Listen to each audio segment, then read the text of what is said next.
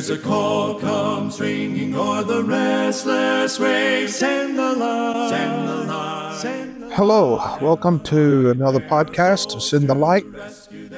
This episode, I'll be doing it by myself. Our brother Matt Tyson is taking care of some family business. Hopefully, he'll be back by the end of the month.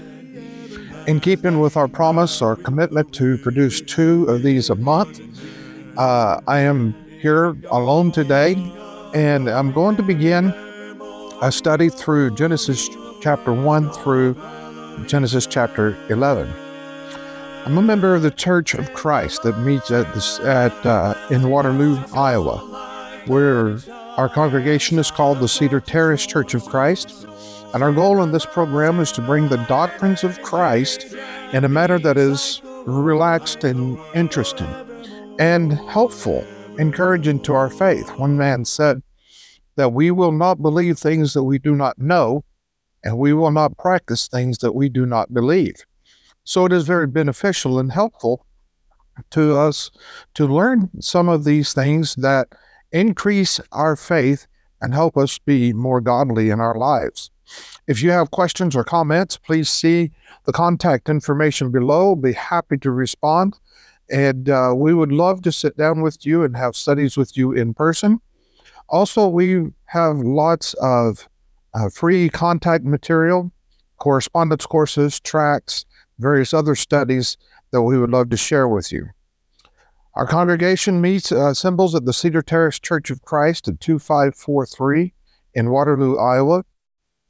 We meet at 10:30 on Sunday mornings and at 7 o'clock on Wednesday evening. So today, as we begin uh, this study in Genesis chapters 1 through 11, I want to begin by pointing out that there are four ways to organize the books of the Old Testament. First of all, there is a twofold division, and it is called the law and the prophets. We find that reference for a twofold division in the words of Jesus in Matthew chapter 5, verse 17, where he says, Do not think that I came to destroy the law or the prophets. By these references, he means the law, which is the first five books of the Old Testament, Genesis through Deuteronomy, and the prophets, all the rest of the Old Testament books. Then Jesus also often uh, referenced the Old Testament in a threefold division. In Luke 24, verse 44, he says, These are the words which I spoke to you while I was still with you, that all things must be fulfilled which were written in the law of Moses and the prophets and the Psalms concerning me. These, of course, reference the law is still the Torah, the first five books of the Old Testament.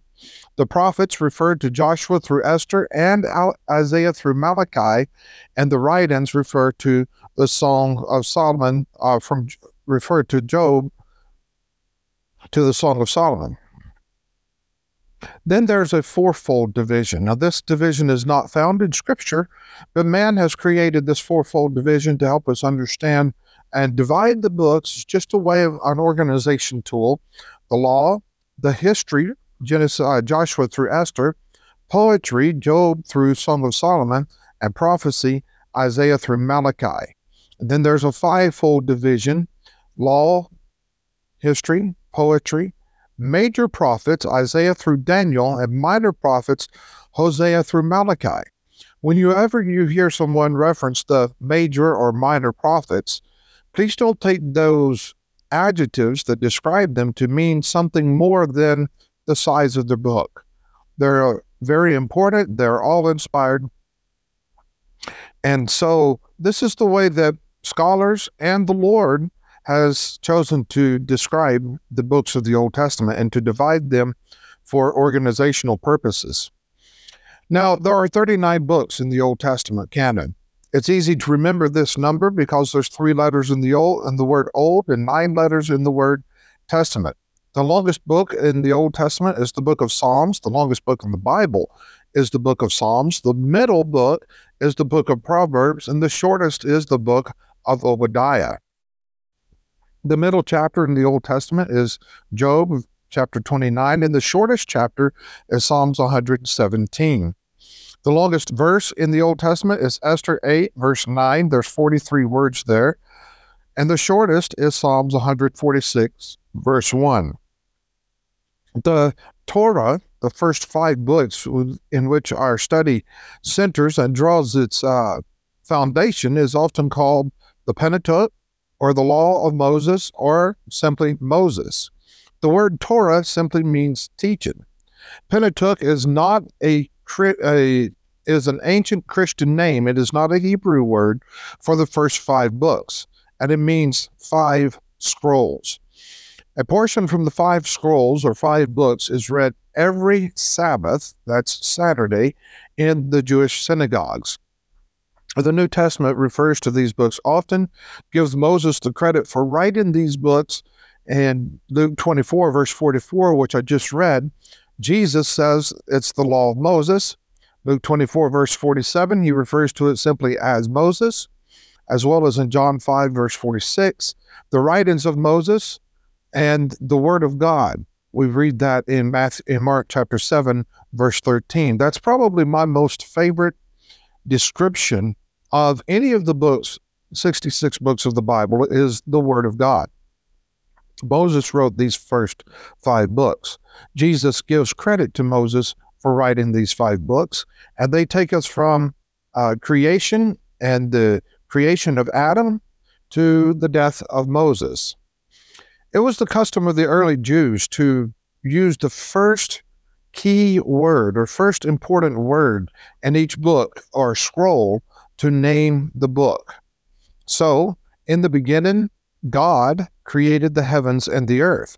Genesis 1, verse 1. The word in the beginning is determined to be the first important word in that verse. And so the book Genesis, the very first book of the Bible, is called Genesis, which word literally means beginning. He probably wrote these books during this book, particularly during the 40 years of wilderness wandering, approximately 1425 BC. And these are guesstimate dates. So uh, nothing's hard and fast when we give him a date like this. He was likely motivated to write to remind the people of Israel of their roots. Genesis serves us the same way. As people of faith in the one true God, in Jehovah God, Genesis serves us serves to remind us of our roots, of where we came from, and of how we came to be.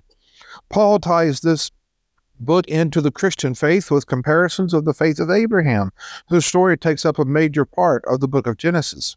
Abraham's story is recorded for us there, number uh, Genesis 12 through about Genesis 35, and Paul makes strong reference to Abraham and to Abraham's faith, to Abraham's obedience in Galatians. Genesis is the seventh largest book in the Old Testament. It has 50 chapters. And the main chapter in Genesis, by my estimation, is Genesis chapter 15. It is in this chapter that God ratifies his covenant, establishes his covenant with Abraham, and specifies certain promises that he made to Abraham. Genesis is divided into two major groups. Chapters 1 through 11 form the beginning. In these chapters, we learn of the beginning of the world, the creation. We learn of the fall of man into sin when Adam and Eve ate the forbidden fruit in the Garden of Eden. We learn about the flood in Genesis chapter 6 through 9, where God spared humanity through one man whom he found faithful and righteous in all of the earth. That man's name, of course, was Noah. And then, of course, we have the Babel event, where mankind, having survived the flood and begun to re inhabit the earth, refused to spread out and to uh, conquer the earth as God intended. Instead, they tried to stay together and build a tower so that they could reach God. They wanted to put themselves on an equal level with God. There's four main characters and plenty of supporting characters in the book of Genesis. Abraham, Isaac, and Jacob are really the four main characters. We also can see Adam and uh, others in, in this book as well. The book of Genesis can be viewed as, uh, first of all, the process of degeneration. In Genesis 3, we have the degeneration of the individual. That's Adam's disobedience. In chapter 4, we have the degeneration of the family. That's Cain's murder of his brother Abel. And then in chapter 6, the wickedness of Noah's day can be described as the degeneration of society. And in chapter 11, we have a Nimrod and Babel story, and that we might call the degeneration of the nations. But Genesis doesn't end in chapter 11. Genesis goes on through chapter 12 through 50. And in, in these chapters, we have the process of regeneration. Chapters 12 uh, through 35, verse 21, we have the regeneration of individuals through Abraham, Isaac, and Jacob. Their lineage, their families, the works that they did, they're recorded there in some detail. We have also the regeneration of family in Genesis 35, verse 22 through 38, verse 29. The 12 sons of Jacob are, are the focus here, the leaders, the heads of the 12 tribes of Israel. And then chapter 39, verse 1 through chapter 50, verse 21, we have the regeneration of society. This is the story of Joseph, how he was born, the trials that he went through early in his life, how God spared him and set him apart because of his faithfulness, how he winds up in Egypt and how God saves him there, and ultimately how God saves the nation of Israel through which he had promised to bring the Messiah. We find that in Genesis chapter 50, verse 22 through 26, a very short introduction to the regeneration of nations. That's begun, that's carried on throughout the book of Exodus, Leviticus, Numbers, and Deuteronomy. When writing Mo- Genesis, Moses used a unique outline form to uh, to carry through his authorship process. He used what is called in Hebrew the Toledot process, or he focused on the generations, or the head of the family and the descendants of that family. The the word Toledot means generations, and Moses considered 11 generations throughout the book of Genesis. These segments or, or divisions are called the introduction, chapter 1 through 2, verse 3, the heavens and the earth, chapter 2, verse 4 through 4, verse 26, the generations of Adam, chapter 5, verse 1 through 6, verse 8, the generations of Noah, chapter 6, verse 9 through 9, verse 29, the sons of Noah, the generation of the sons of Noah, chapter 10, verse 1 through 11, verse 9, and the generations of Shem, chapter 11, verse 10 through 11, verse 26, and the generations of Terah, that's Abraham's father, chapter 11, verse 27 through chapter 25, verse 11, and that carries us beyond the scope of our series of studies here.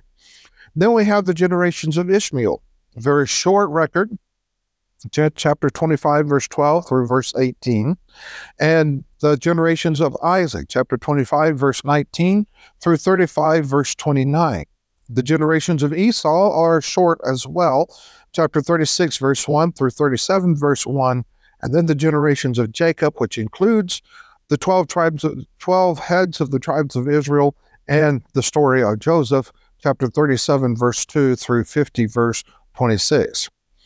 Genesis teaches us about three major eras of history, and these are very important for our gospel understanding of this New Testament age that we live in. First of all, there's the antediluvian age, which is the pre flood period.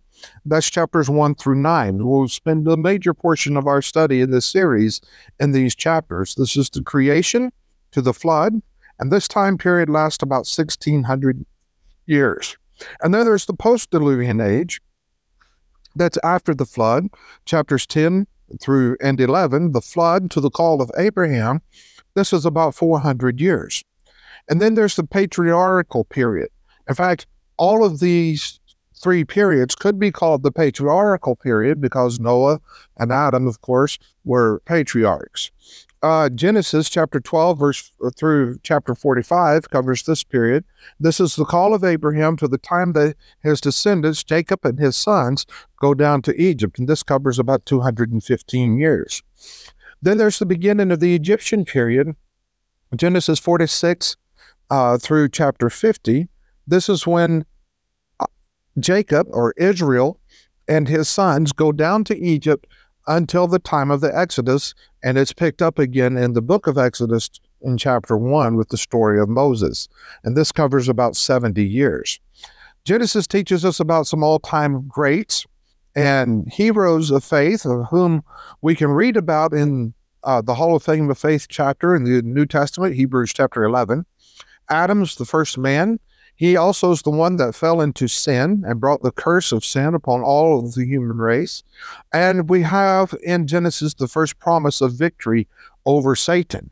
That promise is found in Genesis chapter 3, verse 15, which I will read at the end of this uh, presentation. And then there's Noah. Noah is centered on, highlighted because of the preservation of the human race. He is the only righteous man. God says that he found grace. That the scripture says that Noah found grace in the eyes of the Lord. And that's because of his righteousness and because of his obedience. He uh, endured the flood. He built the ark. And he also preached righteousness for 120 years. He also received the promise that God would never destroy the earth with a flood ever again. And then we have Abraham. He received the blessing of God and the call from God to go to leave the his homeland and go to the land of promise, the land of Canaan, a place that he had never seen. He also was told that he would have multiple descendants and that they would bless all the earth. We see Gen- Jesus in the book of Genesis. And, and I'll be done.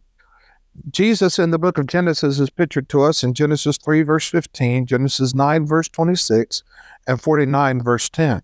I only want to read one because of the great promise that this proto evangelium gives to us. Genesis 3, verse 15.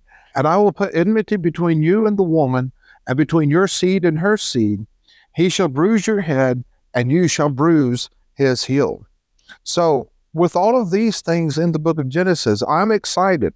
I know that surveys and overviews like this can be a little dry and a little dull. I don't mean it to be that way, and I'm, I apologize if you found it to be that way. But this lays the foundation for us to begin a study, uh, an in depth study of these first 11 chapters. We'll be doing this for some time. I hope that you'll stay with us, and I hope that you have a wonderful day. Thank you for checking in and for watching Send the Light podcast. I'm a member, I'm, my name is Mike Bolton. I'm a member of the Church of Christ that meets here in Waterloo, Iowa. Our address is 2543 Cedar Terrace Drive in Waterloo. Uh, we have tons of resources that we would be thrilled to share with you. We have hundreds of correspondence courses that we deal with on almost a weekly basis, and we look forward to each time that we get one of those returned to us so that we can go through it and communicate back what uh, may be correct or, and encourage people in their faith and build them up in their faith. We love to sit down and study and talk to people in person. This is the highlight of our week, whether we're doing it via Zoom or whether we're doing it across the table. That's actually my preference, but we can make arrangements for uh, for special needs. So we'd love to study with you. Please reach us at, reach out to us at some of the contact information below. God bless you. Have a great day.